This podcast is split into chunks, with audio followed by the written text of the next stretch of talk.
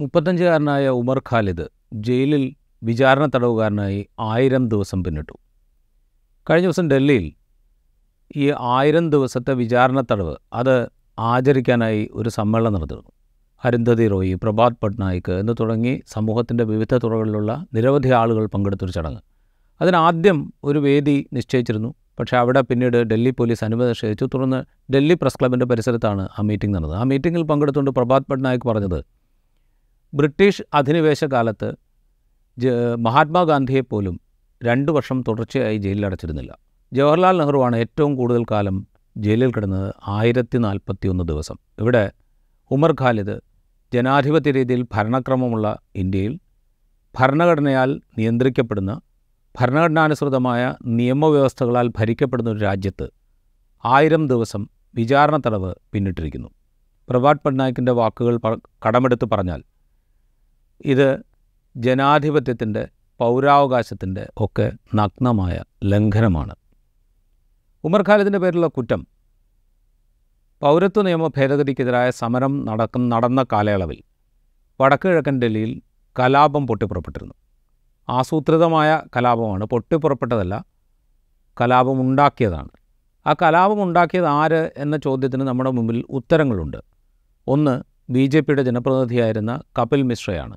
പൗരത്വ നിയമ ഭേദഗതിക്കെതിരെ സമാധാനപരമായി ജനങ്ങൾ തമ്പടിച്ച് സമരം നടത്തിയ ഇടങ്ങളിലേക്ക് മാർച്ച് നടത്തുകയും അവിടെ വച്ച് നിങ്ങൾ ഇവിടുന്ന് ഇറങ്ങിപ്പോയില്ലെങ്കിൽ ബലം പ്രയോഗിച്ച് ഇറക്കി വിടും അതിനുവേണ്ടി ബലം പ്രയോഗിക്കാൻ മടിക്കില്ല എന്ന് പ്രസംഗിക്കുകയും ചെയ്തിരുന്നു കപിൽ മിശ്ര.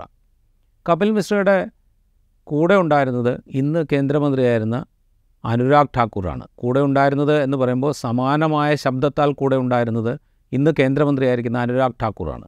അനുരാഗ് ഠാക്കൂർ പറഞ്ഞത് ഗോലി മാരോക്കോ സാലോങ്കോ എന്നാണ്. ദേശദ്രോഹികൾക്ക് നേരെ വെടിവെക്കൂ എന്ന് പരസ്യമായി ആഹ്വാനം ചെയ്തയാളാണ് അനുരാഗ് ഠാക്കൂർ. ഇവരുടെയൊക്കെ പ്രസംഗത്തിന് പിറകെയാണ് കലാപം അല്ലെങ്കിൽ സംഘർഷം അല്ലെങ്കിൽ അക്രമാസക്തമായ സമരം സംഘർഷം ഒക്കെ പൊട്ടിപ്പുറപ്പെടുന്നത്. ഈ സംഘർഷത്തിൽ അൻപത്തിമൂന്ന് പേർക്ക് ജീവൻ നഷ്ടപ്പെട്ടു. ഇതിലേറെയും മുസ്ലിങ്ങളാണ്. ഈ കലാപത്തിനിടെ ആക്രമിക്കപ്പെട്ടതിൽ ഭൂരിഭാഗവും മുസ്ലിങ്ങളുടെ വീടുകളാണ്. അവരുടെ കച്ചവട സ്ഥാപനങ്ങളാണ്. അവർ തെരുവിൽ കച്ചവടം നടത്തിയിരുന്ന ചെറിയ ചെറിയ സ്ഥാപനങ്ങളാണ്. ഈ കലാപത്തിന്റെ മുഖ്യ ആസൂത്രകൻ എന്ന പേരിലാണ് ഡൽഹി പോലീസ് ഉമർ ഖാലിദിനെ അറസ്റ്റ് ചെയ്യുന്നത്. ഉമർ ഖാലിദിനെ മാത്രമല്ല മറ്റ് പലരെയും സമാനമായ ആരോപണങ്ങൾ തുടർന്ന് ഡൽഹി പോലീസ് അറസ്റ്റ് ചെയ്തിരുന്നു. എഴുന്നൂറ്റി പതിമൂന്ന് എഫ് ഐ ആറുകളാണ് ഡൽഹി കലാപവുമായി ബന്ധപ്പെട്ട് ഡൽഹി പോലീസ് രജിസ്റ്റർ ചെയ്തത്. ഇതിന്റെ മുഖ്യ ആസൂത്രകൻ എന്ന ആരോപണം ഉന്നയിച്ചാണ് ഉമർ ഖാലിദിനെ അറസ്റ്റ് ചെയ്തിരിക്കുന്നത്. പ്രത്യേകിച്ച് എന്തെങ്കിലും വ്യക്തമായ തെളിവുകൾ ഡൽഹി പോലീസ് ഹാജരാക്കിയിട്ടുണ്ടോ എന്ന് ചോദിച്ചാൽ ഇല്ല എന്ന് തന്നെയാണ് മറുപടി. അതിന് എന്തുകൊണ്ടില്ല എന്ന് പറയുന്നു എന്നാണെങ്കിൽ ജാമ്യാപേക്ഷമേൽ വാദം കേൾക്കുമ്പോൾ കർക്കദൂമ കോടതിയിൽ ഡൽഹി ഹൈക്കോടതിയിലൊക്കെ ഡൽഹി പോലീസും പ്രോസിക്യൂഷനും ഒക്കെ അവതരിപ്പിച്ച വാദങ്ങൾ തന്നെയാണ് അതിന്റെ തെളിവ്.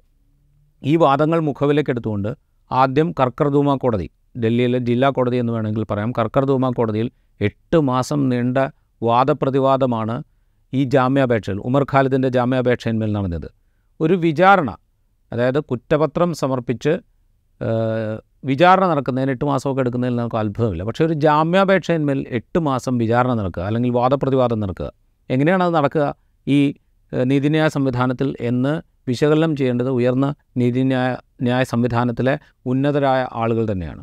ഒരു ജാമ്യാപേക്ഷയിൽ സാധാരണഗതിയിൽ ഒരു ജാമ്യാപേക്ഷയിൽ കേസിന്റെ വിശദാംശങ്ങളിലേക്ക് തെളിവുകളിലേക്ക് സാക്ഷിമൊഴികളിലേക്ക് ഒന്നും പോകില്ല ജാമ്യം കൊടുക്കാമോ ഇല്ലയോ എന്നുള്ളത് മാത്രമാണ് അവിടെ വാദപ്രതിവാദത്തിന് വിഷയമാവുക.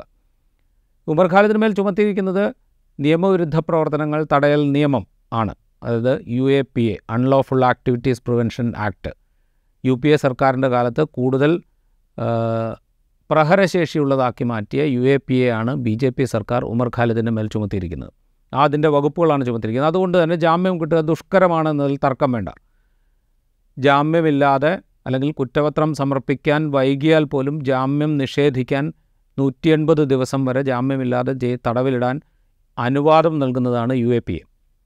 ആ ദിവസങ്ങളൊക്കെ കഴിഞ്ഞിരിക്കുന്നു. യു എ പി എ ചുമത്തിയതുകൊണ്ട് ജാമ്യം നൽകുക ജാമ്യം ലഭിക്കുക ദുഷ്കരമാണ്.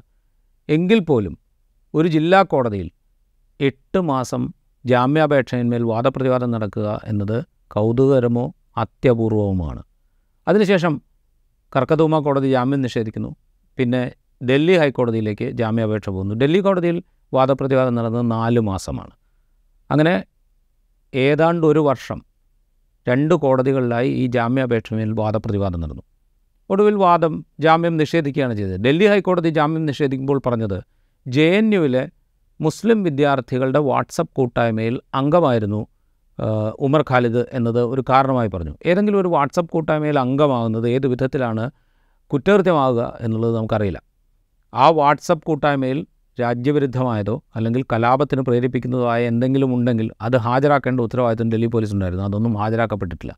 മറ്റൊന്ന് പറഞ്ഞത് പൗരത്വ വിരുദ്ധ സമരം പൗരത്വ നിയമ ഭേദഗതിക്കെതിരായ സമരം നടക്കുന്ന വേളയിൽ പല മീറ്റിങ്ങുകളിൽ ഉമർ ഖാലിദ് പങ്കെടുത്തു എന്നുള്ളതാണ്. എങ്ങനെയാണ് ഒരു യോഗത്തിൽ പങ്കെടുക്കുന്നത് ഈ രാജ്യത്ത് കുറ്റകരമാകുക എന്ന് വിശദീകരിക്കേണ്ടത് നീതിന്യായ സംവിധാനങ്ങൾ തന്നെയാണ്. പല ഷഹീൻബാഗിലെ സലീം സീലാംപൂരിലെ അങ്ങനെ പല സ്ഥലങ്ങളിലെ മീറ്റിങ്ങുകളിൽ ഉമർ ഖാലിദ് പങ്കെടുത്തു. ഇതൊരു കുറ്റകൃത്യമായിട്ട് പറയുന്നു. അതുകൊണ്ട് ജാമ്യം അനുവദിക്കാൻ പറ്റില്ല എന്നാണ് ഡൽഹി ഹൈക്കോടതി ഇങ്ങനെ നമ്മൾക്ക് പ്രഥമ ദൃഷ്ടിയാ തന്നെ യുക്തിക്ക് നിരക്കാത്ത പല ന്യായങ്ങൾ പറഞ്ഞുകൊണ്ടാണ് ഡൽഹി ഹൈക്കോടതി ജാമ്യം നിഷേധിച്ചത്. ഇപ്പോൾ സുപ്രീം കോടതിയിൽ ജാമ്യാപേക്ഷ നിൽക്കുന്നു. സുപ്രീം കോടതി ഉമർ ഖാലിദിന്റെ ജാമ്യാപേക്ഷ പരിഗണിച്ചുകൊണ്ട് ഡൽഹി പോലീസിന് നോട്ടീസ് അയച്ചിരിക്കുകയാണ്. ഡൽഹി പോലീസിന് മറുപടി വരുന്നവരെ പരമോന്നത ന്യായ നീതിപീഠം കാത്തു നിൽക്കും ആ ജാമ്യാപേക്ഷ പരിഗണിക്കാൻ. ഇതേ നീതിന്യായ സംവിധാനത്തിന്റെ മുന്നിൽ തന്നെയാണ് നേരത്തെ പറഞ്ഞ കപിൽ മിശ്രയുടെ ഭീഷണിപ്പെടുത്തുന്ന പ്രസംഗമുള്ളത്. പൗരത്വ നിയമ ഭേദഗതിക്കെതിരായി സമരം ചെയ്യുന്നവർ സ്വയം ഒഴിഞ്ഞു പോയില്ലെങ്കിൽ ബലപ്രയോഗത്തിലൂടെ ഒഴിപ്പിച്ചിടാൻ ഞങ്ങൾക്കറിയാം എന്ന കപിൽ മിശ്രയുടെ പ്രസംഗമുള്ളത്. ഗോലിമാരോക്കോ ഗോലിമാരോ സാലോംകോ എന്ന് പറയുന്ന അനുരാഗ് ഠാക്കൂറിന്റെ വെല്ലുവിളിയുള്ളത് അല്ലെങ്കിൽ ഭീഷണിയുള്ളത്. ഇതൊക്കെ നിലനിൽക്കെ ഉമർ ഖാലിദ് എന്ന് പറയുന്ന ചെറുപ്പക്കാരൻ അൻപത്തി മൂന്ന് പേരുടെ മരണത്തിന് കാരണമായ ഡൽഹി വടക്കിഴക്കൻ ഡൽഹിയിലെ വർഗീയ സംഘർഷത്തിന്റെ മുഴുവൻ ആസൂത്രകരിൽ മുഖ്യ പങ്കാളിത്തമുള്ള ആളായി ഡൽഹി പോലീസിന്റെ മുന്നിലും നീതിന്യായ സംവിധാനത്തിന്റെ മുന്നിലും നിൽക്കുകയാണ്. അതങ്ങനെ ആയിക്കോട്ടെ. ഡൽഹി പോലീസിന്റെ കുറ്റപത്രത്തിലോ അല്ലെങ്കിൽ ഡൽഹി പോലീസിന്റെ എഫ് ഐ ആറിലോ പറയുന്നത് പോലെ ഉമർ ഖാലിദ് എന്ന് പറയുന്ന ചെറുപ്പക്കാരൻ മുപ്പത്തിയഞ്ച് വയസ്സുള്ള ചെറുപ്പക്കാരൻ ഈ പറയുന്ന വർഗീയ സംഘർഷത്തിന്റെ മുഖ്യ ആസൂത്രകനാണ് എന്ന് തന്നെ കരുതുക. യു എ പി എ നിയമപ്രകാരം ഗുരുതരമായ കുറ്റകൃത്യങ്ങൾ അദ്ദേഹത്തിന് മേൽ ചുമത്തപ്പെട്ടിട്ടുണ്ട് എന്നും വിശ്വസിക്കുക. ഇതൊക്കെ ആണെങ്കിൽ പോലും രാജ്യത്ത് നിലനിൽക്കുന്ന നിയമ വ്യവസ്ഥകളനുസരിച്ച് ആയിരം ദിവസം വിചാരണ തടവ് അനുഭവിക്കാൻ അല്ലെങ്കിൽ വിചാരണ തടവുകാരനായി ആയിരം ദിവസം ചെലവിടാൻ ഈ ചെറുപ്പക്കാരനെ വിധിക്കുന്ന നിയമസംഹിത ഏതാണ് എന്ന ചോദ്യത്തിന് നമ്മുടെ നീതിന്യായ സംവിധാനം മറുപടി പറഞ്ഞേ പറ്റൂ. ജാമ്യമാണ് ചട്ടം. ജയിൽ അപവാദമാണ് എന്നുള്ളതാണ് നമ്മുടെ നിയ നിയമ സംവിധാനത്തിന്റെ അടിസ്ഥാനം. അതായത് വിചാരണ പൂർത്തിയാക്കി കുറ്റക്കാരനാണ് എന്ന് തെളിയിക്കുന്നതിന് മുമ്പ് ഒരാളെ ശിക്ഷിക്കാൻ ഇവിടുത്തെ നിയമത്തിൽ വ്യവസ്ഥയില്ല.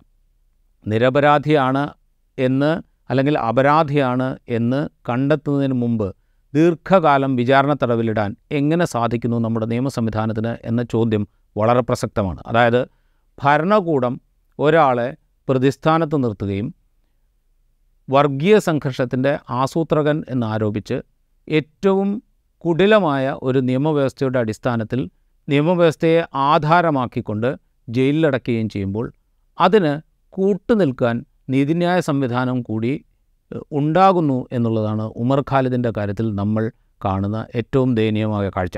ഇത് ഇവിടെ ഉമർ ഖാലിദ് ആയിരം ദിവസം പിന്നിടുമ്പോഴാണ് ഉമർ ഖാലിദ് ഒരു വാർത്തയായോ അല്ലെങ്കിൽ പ്രതിഷേധത്തിന്റെ രൂപത്തിലോ നമ്മുടെ മുമ്പിലേക്ക് എത്തുന്നത്. ഉമർ ഖാലിദിന്റെ മാത്രം കാര്യമല്ല നിരപരാധികളും നിസ്സഹായരും നിയമ സംവിധാനത്തിന്റെ സഹായം തേടാൻ അശക്തരുമായ മറ്റ് നിരവധി ആളുകൾ ഇതുപോലെ വിചാരണ തടവുകാരായി നമ്മുടെ ജലു ജയിലുകളിൽ കഴിയുന്നുണ്ട്.